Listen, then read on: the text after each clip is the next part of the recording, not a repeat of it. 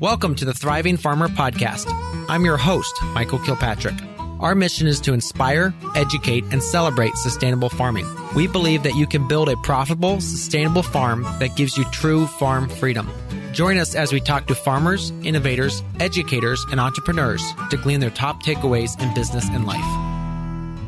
Hey, Thriving Farmers, Michael Kilpatrick here from the Thriving Farmer Podcast. Today on the podcast, I am joined by Rodger Wasson, who is from Farm to Table Talk podcast in Idea Farming. So we actually interview each other on this show, so it's a little bit different format, but it's a fascinating listen, and I had a ton of fun, and we're going to try to do it again if you guys will let us. So, uh, welcome to the podcast, Rodger Wasson. No, welcome each other. This is always not when you do this, one of us has to decide who we're going to be leading off with. But I, th- I think the thing that it, Michael, I want to, I want to say that I'm so impressed with the space that you're in. You hmm. look at the um, kind of the whole world of people being interested in farming and making more money farming. You're getting started farming, and I and and you're offering services to them. Um, kind of explain that a little bit more about your podcast and your and the and the programs that you're involved with. Yeah, Rodger. So we believe that anyone can farm, and we believe that farmers can and should make money at it. And my my background is that we spent a decade in upstate New York. We started my brother and I at 15 and 16. We had no idea what we were doing. Um, we met great mentors. We learned business. Um, we implemented marketing, and we blew that business up to feeding hundreds and hundreds of families every single week in uh, the upstate New York region. And uh, that's what we brought to this this company. When I started this company, is I watched the people that took over our farm literally bankrupt it within dozen months, and uh, that was heartbreaking for me because of what we built. But it also showed me that you can have everything going for you the perfect land, the perfect equipment, the perfect markets. Because again, I left this massive hole in the industry and it takes the business side of farming to make it work. So that's why we exist. That's what we do. Now we help farmers all around the world build successful, profitable businesses. We focus on um, the um, banishing those limiting beliefs that farmers have. We help them hire teams. We help them figure out the systems and the enterprise budgets. We help them figure out how to get financing.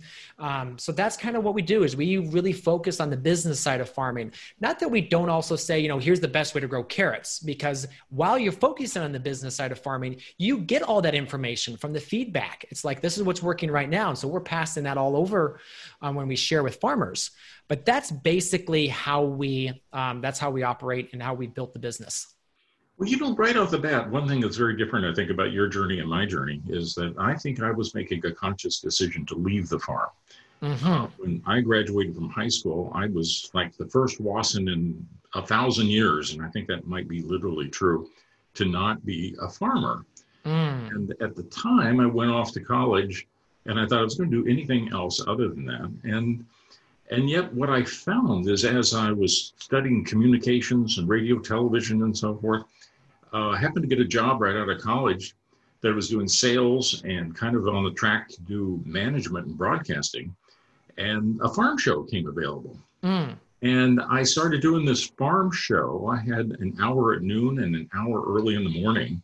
Okay. And and I reestablished the fact that I love people that are in farming.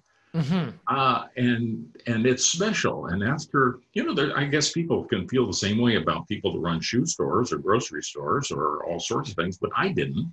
Mm-hmm. Uh, I found that speaking for farmers and about what farmers were doing was what made me exciting. So I was kind of making a decision then. I thought, I'm going to take a vow of poverty and have no chance of making any money, but I'm going to follow my dream, which is to be able to speak for farmers. Mm-hmm. And lo and behold, I get this series of jobs running associations of farmers. And yeah. so I've worked with beef industry and the pork industry and the sheep industry and the strawberry industry and the almond industry. And each one of those were usually people recruiting me away from my other job to say, come and work in yeah. our industry. So in that process, I've been to 49 states seeing farms and I don't know, dozens of countries and meeting with people that are also trying to make a living farming and um, and and so so I'm always an observer. You know, it's one of those things. I, I can keep talking to people about their farming, but mm-hmm. um, I don't have the inclination and probably the all the other things it takes to do it myself. You know, mm-hmm. so I I think it's a fair criticism to say I'm sitting on the sidelines where you've actually been in the middle of it. You, you've you've actually done it. And yeah. So so um, I'm sharing, you know, other people saying what they do, but you've had that experience of you've had hands on yourself, and so you've got a lot more credibility than I do if you start telling people about ways that they can be approaching their farming.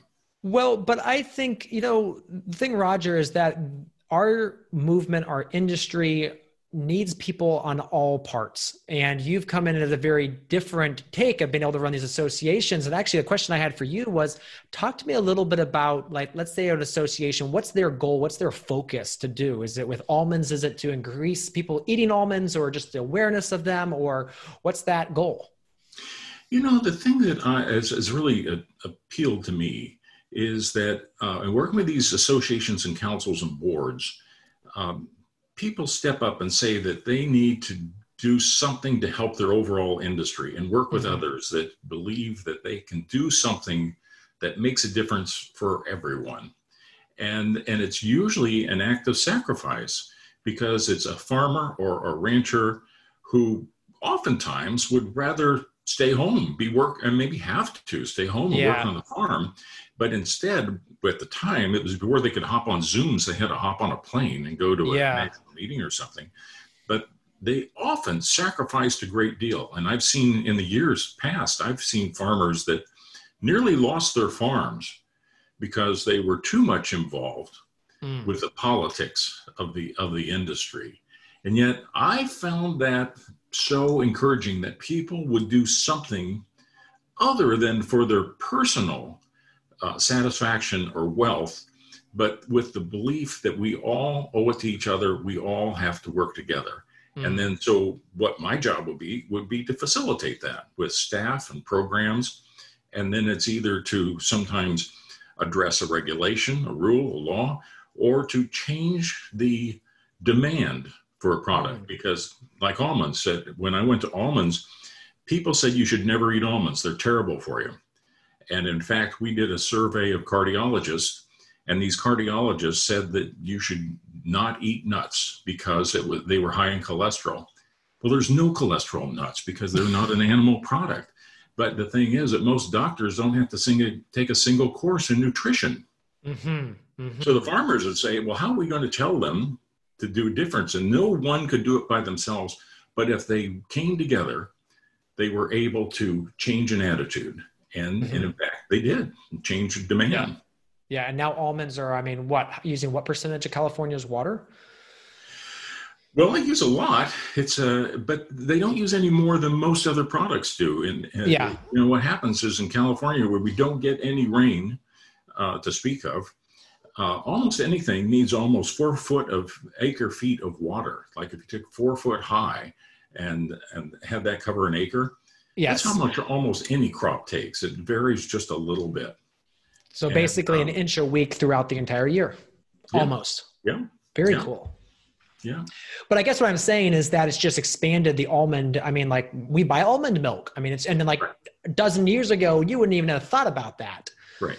Right. So that whole aspect of things is that it's just incredibly uh, grown, and that being able to, as a board or as an association, affect that change and make these farmers uh, viable and profitable again. Well, in fact, when I came to work for them, that there were 300 million pounds of almonds produced.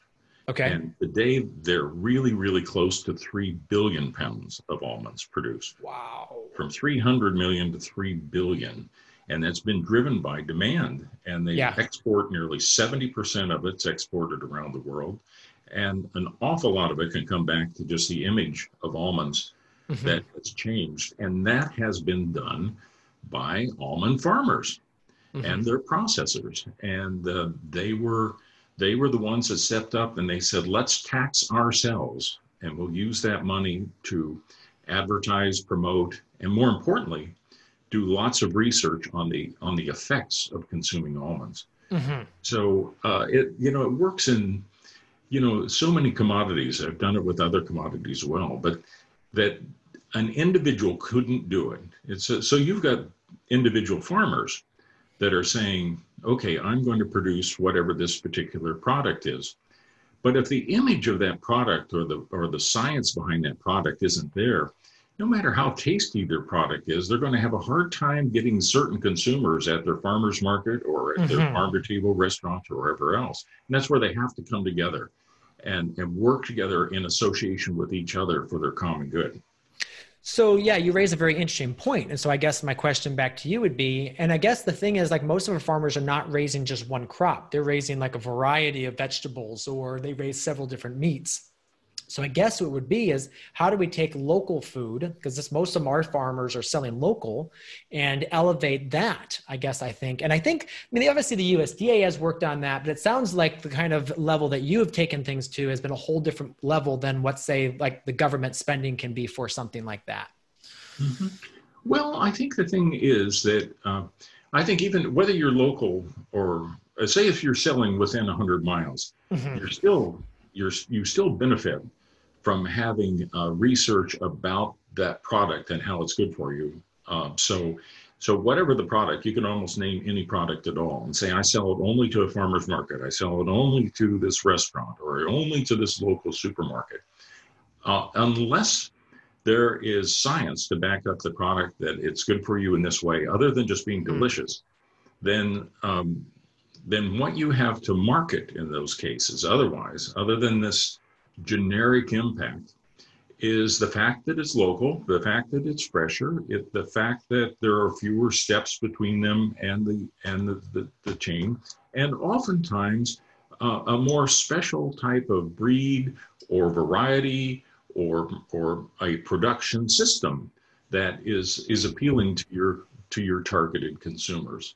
So mm-hmm. I guess I feel like everybody owes it to be supportive of their broader industry and then they also have it on their on their own to be mm-hmm. able to work on those things that you can generate and develop your particular story that's mm-hmm. your unique story that's yeah. appealing and authentic yeah, absolutely. Yeah, and I think I think you're right. Is there's so many people that eat so many different things just for the health benefits. I mean, mm-hmm. like kale. Who'd have thought kale would be a massive food, you know? And and again, most kale out there is not like something you're like chowing down because you love. It's something you're hiding in something else. But think of how many million pounds of kale are being sold because it's been put out there as that superfood. Yeah, yeah. Well, it's so in in your case with all the, these these farmers that you're in contact with. I'm curious um, how many of them are existing already, and how many are wannabes? That that yeah. you know, saying, okay, I've I've got this, I've got this job I hate, or I'm not making enough money, and I want to either start a farming operation on the side, or I really believe that the grass is greener on the other side, literally, and mm-hmm. so I want to become a farmer. So how, how do you sort those out? Yeah, so it's it's actually a really good because we reach um, weekly around fifty thousand farmers around the world, and uh, I forget how many million impressions we have every year, but I think it's like 9 million impressions on uh, through social media throughout the year. How many of them are? Um, I would say we actually have a, a wide range. Um, and again, I think it's the 80 20 rule is that there's probably 20% of our audience that's actually like farming. And I would say the other 80% are, well, farming full time is what I would say. You know, that sure the full incomes and maybe even less the full income. But there's when we do our surveys there's a fair amount that are you know they're farming on the side they're doing a couple things here and there but it's not their full income. Or we have a lot of dreamers we put them in a stage called the dreamer stage which is a great stage to be in because you're just experimenting and trying everything out or a support phase so you're either like an extension agent or you're like you run your local farmers market or um, you know something like that. So we have a lot of those folks as well who are you know cheering on the farmers in our communities. Um, but yeah, it's a wide range and it's fun to work with all the different stages. And, and, and what we've done is we've actually divided it into those five stages. So we got the dreamer, the, um, the beginner, uh, the start phase, then we call the thriving phase, and then we call the mentor phase. So we actually have that stage at the end where they're very successful. Um, the business is, you know, making a full-time income, and they're actually ready to hand the reins to the next generation, or they're just actively doing education around uh, farming because they believe in it and uh, they kind of just want the next the next person to succeed.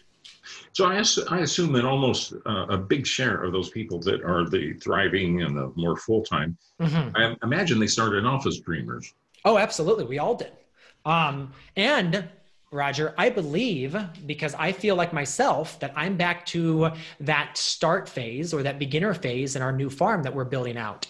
Um, so, you know, I was at that mentors I don't know. I, would love to say I was teetering on the aspect of that mentor stage. I was definitely, we were definitely thriving, um, and we were educating. So I guess we would be into that mentor stage. But I guess I still revere my mentors as that mentor stage, as you know, the ones that have been doing it for 30 years, and uh, you know, just they're the ones I call when I have still have questions.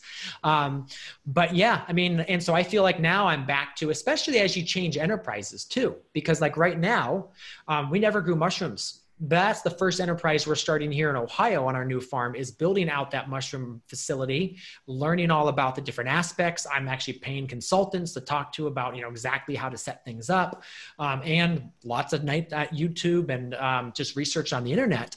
So i feel like we can kind of go back and forth.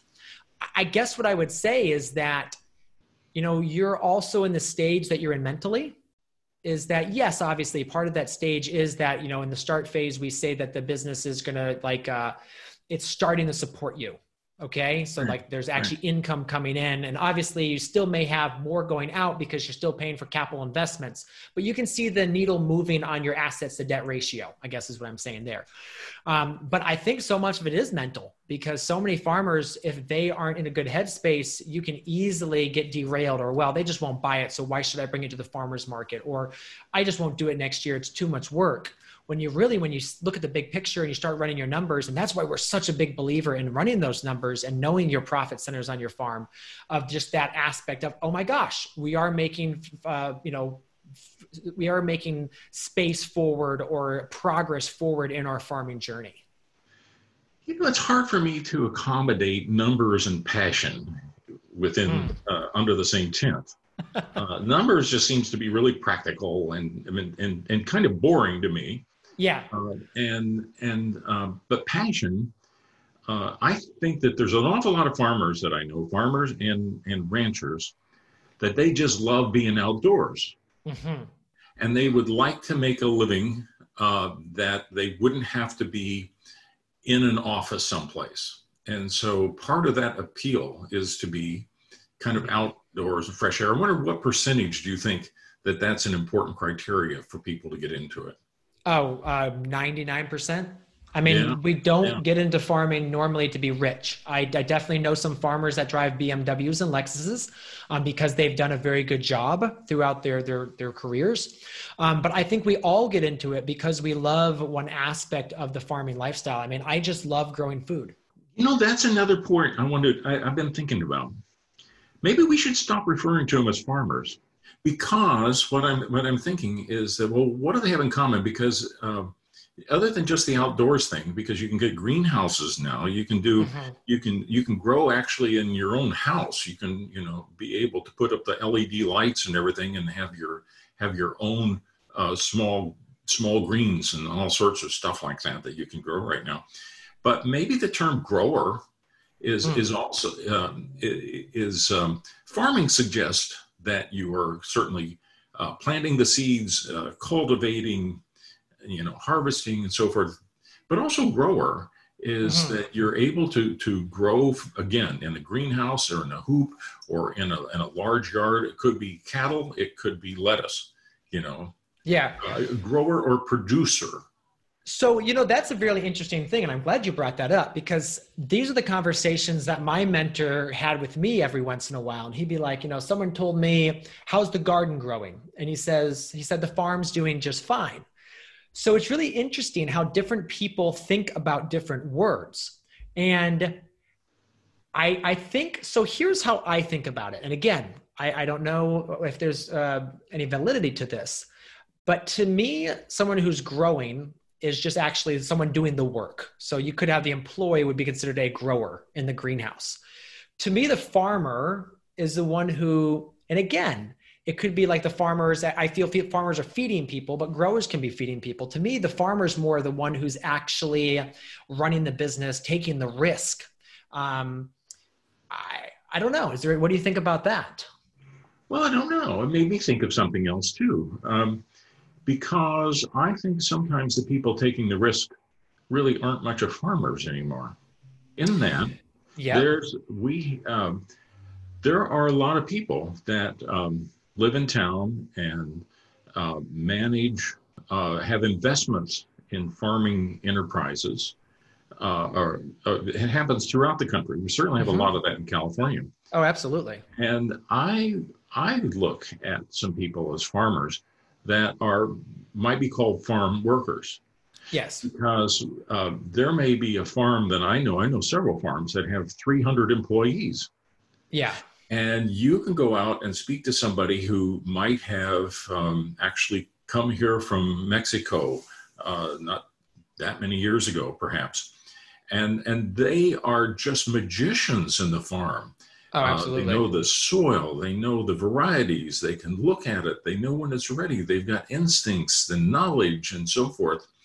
And, and they go home at night very proud of the fact that they were working outside and that they were helping grow this food. Now, there's a difference in the total amount of, of dollars mm-hmm. uh, probably brought in. But then there are people that are, as I've just described, that don't own it, but there's so much really, really outstanding farmers, and they are able to produce a good living for their family and, and um, you know have a mortgage and a couple cars and send the kids to college and and and all of mm-hmm. that mm-hmm. and so so i keep kind of struggling with how we have maximum inclusiveness mm, mm-hmm, uh, mm-hmm. because uh, how strange is this to say that we've got people that were um, farming right now that were making $200000 a year in silicon valley and now they've moved off to the hills and they're making $60,000 a year and they're happier than they ever were. Mm-hmm. And then on the other hand, you have people that don't have a title to anything, that don't own the property, but are producing and are feeling huge satisfaction and are finding that they're good returns and able to take care of their family too. Mm-hmm. Well, then, Rodger, back to you. What is a farm? Because you and I both have seen factories which grow, which I guess produce protein or produce lettuce. Um, and you know, I guess what does a fam- what does a how does a family farm fit into all? This? Yeah, this? you know what? I mean, I think that's a I think that's a really it's a really good question, and and I think that um, um, I think a farmer, and, and in fact, by the way, I we started our consulting business is mm-hmm. called Idea Farming and mm-hmm. the reason that we chose it to be called idea farming was we thought, as a farm, we'll take an idea and you plant the seed and you cultivate it and you mm-hmm. take care of it and you bring it along and you and you harvest an idea. In that respect, an idea is not much different than a tomato, uh, and and so I would say that uh, that a farmer is often dealing with a renewable resource, is also uh, bringing something, helping it grow and and produce. And I do think that farmer today uh, could be using um, some of these vacated shopping centers. Is what I think mm-hmm. might be mm-hmm. happening next. And I think that we'll see some of these shopping centers. We figured out that we don't need as many as we used to do. Mm-hmm. And I think mm-hmm. you're going to see them growing leafy greens and other things in in abandoned Nordstrom's department okay. stores. And and the people that work in there are farmers. Mm-hmm. Uh, and and I think the other thing that I've been intrigued with too are people doing more grazing and appreciation for the fact uh, we've had all these horrible fires here in, in mm-hmm. the, on the west coast, and and really better utilization or more utilization of grazing again, and recognizing that that's important too. I mean, they're farmers too, although you do get into a little tricky there. Some people especially out west, prefer to be called ranchers than farmers. Yes. So you you have to be able to do rancher slash farmer, you know, or something something like that. But they're they're all, I think, farmers. I'm I'm um, I'm hard pressed to um, draw the line anywhere. Possibly it doesn't extend to having tomato plants on the balcony of your condominium. Mm, uh, but yeah. I'm not sure. I haven't ruled that out yet. Mm-hmm. Yeah, I mean, we're all part of the food production system, I guess, is where we can put it. But you're right. Where does you where do you draw the line as a farmer? Well, and it, we say food, and it's fiber as well too. Certainly, uh, yeah. We get into cotton. We get into we get into wool. There's all sorts of uh, hemp now. Yep. Mm-hmm. Uh, producing hemp is becoming very very big. And well, so and food is medicine too. So now we're producing medicine. That's right. That's right. That's right. So it's it's it's really uh, really fantastic. It's hard to get your arms around it because it's that classic, you know, blind man describing the elephant sort of thing mm-hmm. because it depends on where you are. You know, like you are in um, based in southern Ohio, mm-hmm. and I'm out in California, and the agriculture is very different. Mm. In, in all yeah. those areas, you've got people that are listening to these stories around the around the world, which is it's interesting because the people can be inspired by what they're hearing of a large scale operator in California or somebody that's in upstate New York that is just producing for a farmer's market. Mm-hmm. And, and there's something about that that is appealing to each of them and appealing to consumers too. I, I think that the consumer side of this is that they they sense that there's this passion, uh, commitment, that that there's something more than just trying to ma- maximize profit. That there's people that are taking pride in what they're producing, and and not taking shortcuts Mm, I want to actually stop you right there because I think that actually is one of the huge parts of what it takes to be a farmer is that you're focused on that passion aspect, that doing better, of taking care of the earth, of regenerating the soil, I guess, as I would like to say. Um, because if you're just producing, you're just that cog in the wheel, I feel like that removes that whole aspect of passion. And you and I can both respect an artist who's got incredible passion and just is excellent at their craft. I mean, I look at some of these people that do woodworking. I love woodworking. I wish I had the patience to do some of these in- intricate projects that they do, but I mm-hmm. respect that passion. And so I think that is such a huge part of how we view and the passion of you know building the soil up and uh, and and growing that perfect head of lettuce or as you said larger scale the ranching of you know taking care of the um, we have one one person we interviewed Glenn Elzinga out in out in Idaho. He's on like 40 or 50,000 acres of ground and he's just talking about how they're regenerating it and the the native wildlife is coming back and interacting with the wolves and how they had to realize how to manage with the wolves actually you know coming back into their area of the of Idaho. So I think yeah, that passion yeah. side is so is so key too. Yeah, no, that it, it really is. And I'm wondering when you talk about somebody that large, that's 40, 50,000 acres or something, they got to have a couple hundred people down through their organization that that include people that have as much passion mm. as that as the person that had the title to the land. Mm-hmm. And well, it wasn't simply tied to the fact that they necessarily uh, earned as a whole lot of money but there's but that passion element is something you can tell people either got it or they don't have it mm-hmm, mm-hmm, mm-hmm.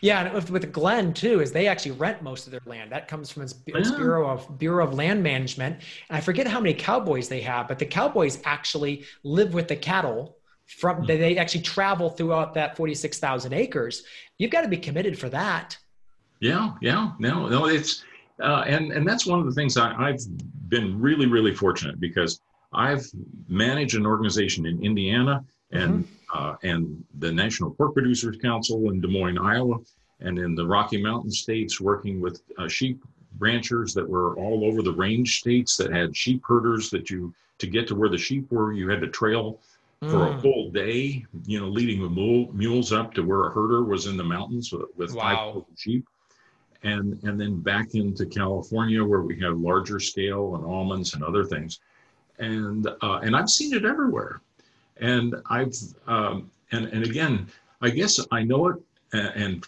when I see it and feel it, and, and you know, and I've been fortunate to be able to do that. You're sensing this too, and I think consumers do too. When people when consumers are showing an interest in um, caring uh, about uh, how pro- how uh, something's produced. I have a hard time saying that because it's not that there is a single right answer. It's no. kind of like they can accept any right answer if they can sense that it's no BS. Mm, mm, and and mm. that's why, uh, you know, when you talk to people that go to farmers markets, and you talk to the farmers, and they and they come up and they'll say, "Well, are you organic, or are you doing this or that?" There almost is not a wrong answer if a farmer is able to explain why they're doing what they're doing. Now, that won't make the consumer an expert on that, but what it does is let them empathize with uh, with saying, well, this is a person with passion that cares and is doing something special because they care about their lettuce, they care about their pork, they care about how they're farming, they care mm-hmm. about how they're treating people. And I want to support that. I want to buy food that is is uh, produced from some from people that care. Mm, mm-hmm, mm-hmm. Yeah, that is so key. And I think too that it comes back, as you said, that story.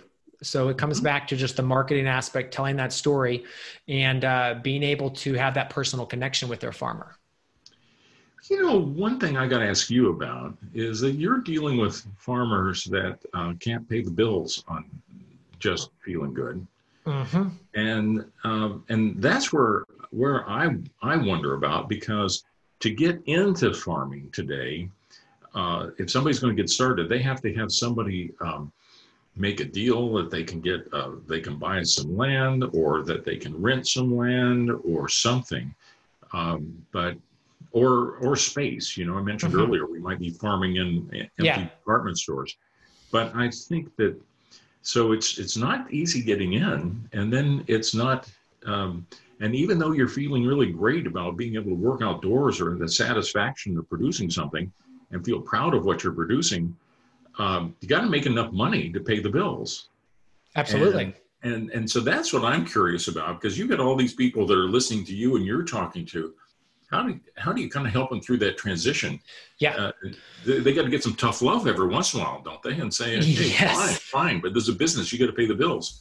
Yeah, and actually, that's I'm glad you brought that up, and it's actually kind of a little bit of a multi-step uh, question. So, well, let's let's first get into talk about the getting into farming because I think that's something that so many people, and I tell people, start, just start, because in the beginning there's no wrong answer, there's no wrong thing. I mean, yes, you're going to fail. We all failed when we were starting. I have so many mistakes we made. Um, even this year, um, we do a little bit of wholesale cropping, and there's a few things I wish I had done differently, even this year. Um, but the thing with starting is so many times you can get started on a lot less than you think. Um, so uh, up until last year, so this we're on a brand new farm. In the last couple months, we bought eight acres here in Ohio. We're building it out with a full scale farm and agritourism center. Um, but I was farming in my backyard. We lived on the market, the main street through our little town, and we had a hoop house in our backyard. We were growing mushrooms in our basement, and uh, we were feeding people in our community. Um, and the other thing with it is, even if you can't farm yourself, there's a farm nearby that I guarantee will allow you to come help them farm. Um, obviously, I wish they would pay you. That's the goal is that everyone should be uh, reimbursed for their effort and their sweat of their brow. But even if you can't get paid, just being able to go experience and learn from them to get that beginning experience. Because one of the things, obviously, is access the funds. And one of the biggest things, if you want to go out and get a USDA micro loan, which is a great way for farmers to get some additional, um, some initial capital, is they just want to see some experience. They want to know that you've got some um, traction through all of this, and so that if you can have a farmer sign off and says yes, they've been working for me for a year or two, um, or have you know done learned this and learned that, then it's a lot easier for them to get started up. But the other thing is, and actually, we actually did a course. We just finished a course about this, as we call it the Start Your Farm Intensive.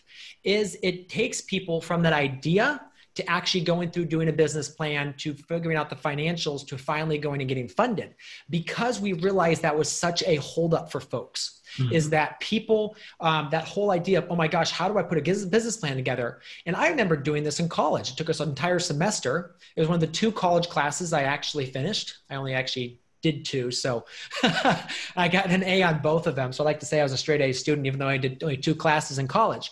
Um, but uh, it's it's that aspect. If you look at this 40 page business plan and you're completely overwhelmed, But what you have to realize is that how do you eat an elephant one bite at a time? So it's an accumulation of tiny little steps to this whole thing. So, yes, how do you start a farm? It may look incredibly overwhelming, but I, I tell people don't start raising chickens and don't go buy a $50,000 pickup truck. Those are my two rules. don't do those. those are the two things I was going to do. but everyone does that. And yeah, so, yeah. and, and with, with chickens is chickens are hard to make money at very small flock. And so people go, well, he can't make money on that. And they stop farming or they tie up all their capital in either that $50,000 truck or making that now $800 a month payment for that, that truck.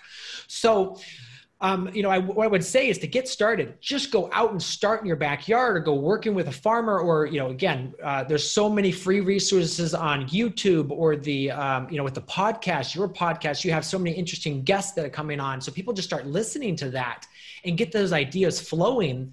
And again, you're going to pick the idea that works for you because newsflash, not every farm is going to be the same. I mean, you've worked in so many different industries in farming.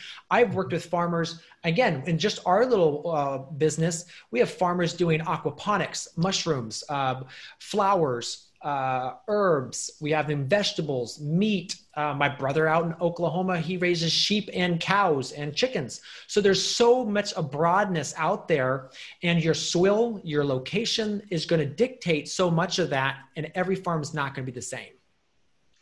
Yeah, it's really it's really interesting. I mean, that was a that was a great description that you were just kind of going through there, and it makes so much sense. You could just start that way. But then, I, I you know, I think back kind of uh, think of growing up in an area in uh-huh. central Illinois where they were all small farms originally. You know, I think that, and there were people that were, when I was really, really young, that were still kind of getting by on 70, 80 acres uh-huh. or 100 acres. And that all went away because they could no longer make enough money. So it's uh-huh. really one of those things I still struggle with because I thought, well, wait a minute, when it didn't cost a whole lot less and people could not stay in business, you know, 50 years ago, 60 years ago, more than that, and they had to get out because, uh, you know, you just couldn't make a living on yeah. 75, 80 acres or 100 acres. Why is today different? Mm. And, and when costs are so much higher, why can you survive and prosper today on, on fewer acres than you could 50 years ago? Well, that's a great question. I'm so glad you brought that up because we work with farmers that are crushing it on sub acre farms. What I mean is they're farming less than an acre and they're making multiple hundreds of thousands of dollars. And obviously, this year is a little unique because of COVID. Everyone went for the local food. Um, but even in the last year, they were doing $300,000 on less than an acre. And so this year, they're now up to about $400,000 on less than an acre, which blows my mind that you can do that. And it's not like they're just growing microgreens or just growing mushrooms in a building and that's how they're able to make it. They're actually doing like greens and root crops and things in the the field. Obviously, growing um, protein products, the eggs, the chickens, uh, uh, pork, are much less intensive. So you have to have a lot more acreage. But the reason they're able to do that, there's two things. One, the rise of the internet, um, which allowed us to be so much more connected and sell very easy. Which then brings up my second point: is they're selling direct to consumer. So what happened is the government decided that the best way to do it was to push everyone to grow commodity crops. And this obviously started, I feel, back in World War II, where we needed farms to produce massive quantities of a very few things that could drive the military industrial complex, which was needed to fight World War II. But the problem is, is we didn't shift back to being that very small farm selling to everyone in the neighborhood. It kind of kept going to sell wholesale, but you're at such a small scale, you can't make that the the margin gets thinner and thinner and thinner. And even my friend who has an 8,000 acre farm, the next town over, um, he's great. He's a good friend. I chat with him every once in a while. We talk about how things are doing. He has diversified his income. So he now not only has the 8,000 acres they farm, he has multiple rentals which pay for things. He also has a a grain um, uh, elevator, so he does it has the elevator. He does custom spraying and work for his bigger operators. And so what it does is in the down years, he sells a few of his rentals And then in the up years, he buys a few more rentals. And obviously, you know, through the various business units, he's able to filter out the money. So I think, you know, the aspect of, I think the broken cog in the wheel is the commodity aspect of it. And we know that that's broken too because we're, in some aspects, we're subsidizing a lot of the corn and beans. And obviously, I'm not saying it's across the board the commodity is bad because, like almonds and stuff, I think those, uh, some of those organizations are doing quite well. Um, I mean, still, obviously, you have to be very innovative in how you're doing it, and you know that firsthand. But I guess what I would say is the old model of being able to just sell, you know, a few products uh, to just a local distributor, because those distributors are taking more and more of that dollar. Um, I think is that the you may know the statistic is it 17 cents that the farmer gets on average of the dollar in the retail store. That's a really good example. I thought that was a great answer. I'm going to have to re-listen to this myself now that I you know, put this podcast up, and I often don't get to listen to my own podcast that much after I get it edited. I want to hear you say that all over again because I think that's a really good explanation. And I'm thinking, uh, as you were saying that, here in Sacramento, for example, mm. the UC Davis Hospital, which is our major big hospital here in, in Sacramento, uh, the person who is uh, Santana Diaz, who is in charge of it all, uh, he's sourcing now directly from all local farmers within 75 acres. And for all they're producing for thousands and thousands and thousands of meals, they are sourcing much of it directly from farmers. Wow. So the farmers are making more money. They are really kind of cutting out some of the distributors going to mm-hmm. the, um, those hospitals. And that's a model that can really happen virtually mm-hmm. anywhere in the country. Mm-hmm. Uh, and um, and so there's more money for the farmer and when you can get those direct channels mm-hmm. now there's two problems with this is yeah. one is farmers have to to do what you're envisioning right there and i think it's brilliant and that's the way it needs to be it's the direct sales is that farmers a lot of times are very independent and they don't like to always play nice sometimes and that you know what i'm saying is they just love the aspect of producing 30, 50, 100 pallets of lettuce and it right. go out the door to one person. And so when you actually have to now build an office into the back end of the the aspect of dealing with those smaller consumers, that is something that a farmer has to implicitly make that decision and embrace that or else they're going to fail at that, at trying to do that. Um, and so that's where some of these co-ops like if you look at let's say organic valley uh, was one of the first organic co-ops and especially for milk and now they've uh, grown to other crops. Um, but my friend andre Cantelmo we've actually had him on the podcast here. He now has a i think it's called three rivers alliance co-op mm-hmm. in uh, in new hampshire and they're doing very similar. So they're helping farmers and they're kind of the co-op now almost becomes that middleman, but now that's also taking a percentage of the sales too. Sure. So, sure. but it comes back to do you as a farmer want to get 100% and spend some hours in the office or do you want someone to actually be doing those phone calls for you and give up a percentage of that yeah, and yeah. i think i don't know what's right now i think it's every farm is going to be different and uh, you know the beauty of this system is that allows that is yes you can sell your leeks directly to the hospital system or you can have someone else. I obviously love to see a farmer getting maximum aspects, but I also do know in our work with farmers is when we run the pencil, marketing costs money. Well, that's those are really good points. And the other thing I think of is that um, there's so much opportunity for grazing. You know, I, I know mm-hmm. something about mm-hmm. where you're from, and I, will bet you can go out the front door and go down the road, and you can you can go by areas that could graze all kinds of sheep and goats and cattle and and there's there's woods and there's yes. hills and there's all sorts of, of things we could do all over the nation there's that potential but uh, if you're growing vegetables most of the farmers have the capability they can process them and take them and you know deliver them or mm-hmm. work through a food hub or something but if you're growing livestock that's hard to do it's hard to find places that you can take the livestock and have them slaughtered and cut into cuts and packaged and distributed. And that's uh, for there's so much opportunity there, but that strikes me as really one of the one of the big gaps we've got throughout the country of mm-hmm. having adequate local processing for the protein production. Mm-hmm, mm-hmm. Okay, so I'm glad you brought that one up too. So, one of the things here in Ohio is we have this um, extension of metro parks. Which is tens of thousands of acres, which have been wilded. And um, I mean, what they'll do is they'll buy up a new section of land and just let it go wild, which is great that we've got, you know, parks and people love them and they go mushroom foraging in them. But here's the thing all that land could have cows and sheep grazing over it a couple times a year and actually improve the quality while producing beef for pennies. Um, right. Yeah, it's it's it blows my mind that we have all this acreage, and again, it's great. We enjoy them, um, but even the trees. I mean, sustainable timber harvesting is key, and you in the West Coast know better than anyone yeah. of having actually managed forests is so key. Um, here in Ohio, obviously, we have enough rain; we don't get wildfires. Um, but when a tornado comes through, we sure lose our shirt. You know, we just it lays down massive swaths because the trees are so big and so old. Yeah. Um, yeah. And you're right that we also are facing massive issues with the processing. And so I think um, it's Thomas Massie and I think some of the other folks in Congress are trying to get the Prime Act passed.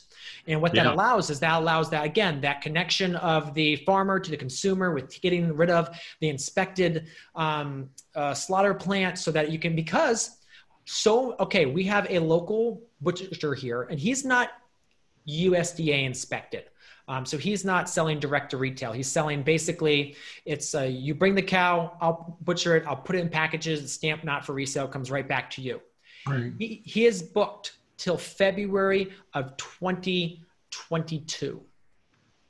I can believe it. I went to a place in Pennsylvania that is has a facility, uh, and and they are going through thousands and thousands of sheep a day that are are well no maybe not a day maybe it's hundreds a day because there are people that are coming from New York and Philadelphia and they take title to it and they're they're assisted in the mm-hmm. processing and then they take the take the meat home with them or take them back to the restaurants or stores but mm-hmm. they actually uh, get around the, these other rules because they are taking title to it and Aha. they're participating in the in the, the slaughter but there's a there's a huge demand i mean you know, when you talk about something like this, there's just so much food available and so much that could be produced if we mm-hmm. could solve some problems like you're saying, like this, like the Prime Act.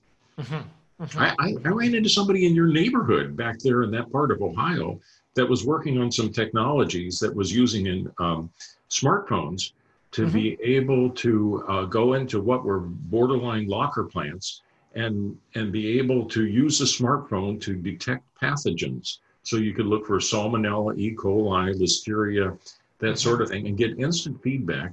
Again, running it off a smartphone, which kind of almost makes those law, small meat plants in some ways on an on an even keel with mm-hmm. these large central slaughterhouses. Mm-hmm. But Rodger, too. I mean, like, uh, riddle me this. I mean, which are the meat plants which are having the outbreaks? It's the big ones. It's not sure. these little ones. Sure. It's so we have a broken system already, and we're in we're unfairly punishing the small plant. Uh, I mean, like if you have you interviewed Greg Gunthorp on the the podcast? No you definitely should. I'll try to hook you up. I've been trying to get him on my podcast for a while, and he's a very busy guy, especially since they completely had to pivot with COVID. But he tells the stories of just trying to work with their local USDA inspector um, that the small plants just get the runaround. Um, I, uh, Polyface, you've interviewed Joel a few different times, yeah. and I, I had a conversation with him actually had a conversation with one of his team because we know a lot of the team there at Polyface, and there's like, oh, we all of a sudden have all this fat in stock and we have all these livers yeah. in stock. And what was it? It was the inspector changed, and all of a sudden, everything was safe again. Yeah. It was personal preference. There's no standard in this. And so it's just based on how they're feeling that day. Well, there is a variation like that. And, and there are people that take different commodity products to different parts of the country, even the world for different grades. I mean, there's, uh, you can you can end up having producing uh, producing almonds in in California and put them on big containers and go in ships into Europe and find that uh, you will you will pass inspection in Spain, but not in the Netherlands or something. I'm just giving mm. examples like that. Mm-hmm, mm-hmm, and mm-hmm. and oftentimes what happens uh, in those cases, it's they call it market rot. Uh, when the market goes the wrong way and they think, gee, I've spent too much money for this product Mm. They'll just probe more and more until they come up with aflatoxin and say they can reject the load. Oh and so, gosh. you know, it's it's um, and and then locally there's variations of that. When there were more packing plants around, you could say, you know what, I get a better USDA inspection. Uh, and less likely to run into trouble if I go to Dubuque instead of you know go to Sioux City. Yes. And, uh, you know, and there's so you still have the imperfections of having kind of humans kind of that are yeah. making some of these decisions and regulating these processes. Mm-hmm. Mm-hmm. Wow, man, goodness! I tell you, it's it's uh, it, it, I really enjoy having the conversation with you, Michael, because you've got answers to a lot of these a lot of these issues, and you're getting me all excited. I'm thinking I, I feel so badly that I'm not farming yet. you know, I've been on the fringes now for decades, and I think that okay, well, jump in. Going to go ahead and be a farmer like you know the previous ten generations of Wassons yeah, well, you could be growing, you know, mushrooms in your basement. you don't know that much about California because we don't have basements in California. Oh, okay. Yeah. We get slabs. yes, actually, we only have a cellar, so I uh, I didn't learn about that till I came out here to Ohio because uh, you know in New York we all have basements because we have a four or five foot frost line, so we've got to go deep. And so I didn't realize that cellars were just a little, you know, you whacked your head every time. So uh, we have cellars, we just put wine in it. So okay, that, yes. That, that, well, I tell you what, it, has been great having a conversation with you, and I, I, I hope we can do it again. Uh, I, I feel like uh, the the journey that we're both on, it's exciting because mm-hmm. something there isn't anything as old as farming. Well, I mean, mm-hmm. there must be because farming's only been around for ten thousand years in agriculture per se. But in the last 10,000 years, you can say, well, what's left? What's new? What's to get excited about? But I think we're both finding that there's quite a bit to be mm-hmm. excited about and to be encouraged about. Yeah, I am so interested in well the world of fungi. I'm just got on a recent fungi kick, and um, also just soil life in general. I mean, I think that right now is the unknown um, open range, the Western front, as it were, with agriculture is understanding the micro size of everything. And that's what gets me so excited right now. We're going to have to have another conversation about that because I just got off of, of a webinar about okay. uh, uh, the microbiome. And I find that extremely interesting too, because there's there's so much to learn. And even people that have been farming forever, don't quite understand this whole thing. And and you know, I just recently heard a one report that was saying that as you start being able to measure the microbial life of your soil, that you could find that within an acre there could be this 10 square foot area that needs zero extra nitrogen and another that needs a lot more. And even how much they need of, of these of the different fertilizer reflects the health of the of the, the microbial health of the soil.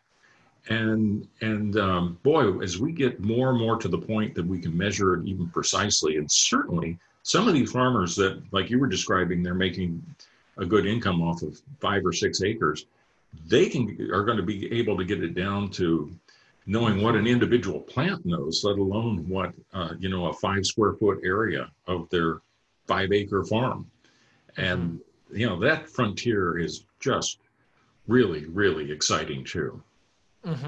Mm-hmm. absolutely so, all right, folks, if you want to listen to Rodger, because I know we're doing this for both of our podcasts, you can find him on the Farm to Table Talk podcast. Um, and that's available on all pod podcast platforms.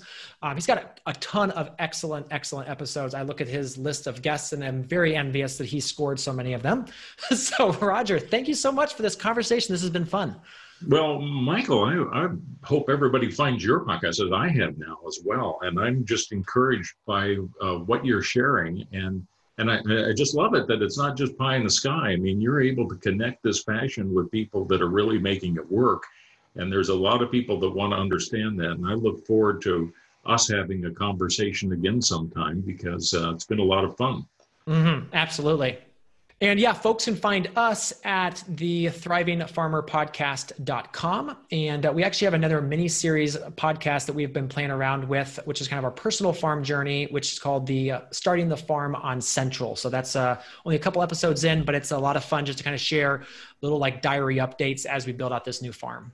Michael, we're just going to have people going back and forth and listen to Farm to Table, your podcast, and then we'll, we'll uh, Oh and, yes, uh, I, I, know you like to hear from people as I do as well. The other suggestions and stories, but uh, but I've enjoyed having the conversation. We look forward to having people listen to our conversation and doing it again with you sometime. Absolutely. Thank you. Hey, Thriving Farmers. Next week on the podcast, I have Sarah Conley, who is a garlic farmer from Illinois. Now, Sarah, this year they had a little bit of a challenging season. Stuff didn't grow as well as they'd like. They had kind of drowned out last fall. So, what they did is they went and turned it into more of a value added crop. So they did some garlic bread, they did grilled cheese, garlicky grilled cheese, and uh, they did drive through. And uh, Sarah comes on, shares about that. We talk all things growing garlic. We talk, she's in a third season. So she shares how she got started, some of the what she's learned along the way. But it's a fabulous interview. Can't wait to share next week. Sarah Conley from Conley Farms. So there you have it, another episode in the books. So I'd love if you would hop on over to iTunes and leave us a rating and a review. Those mean everything to us. We love to hear what you're thinking. If you have a podcast guest that you can recommend, please pop on over to the Thriving Farmer podcast website and leave us a review. That's thrivingfarmerpodcast.com.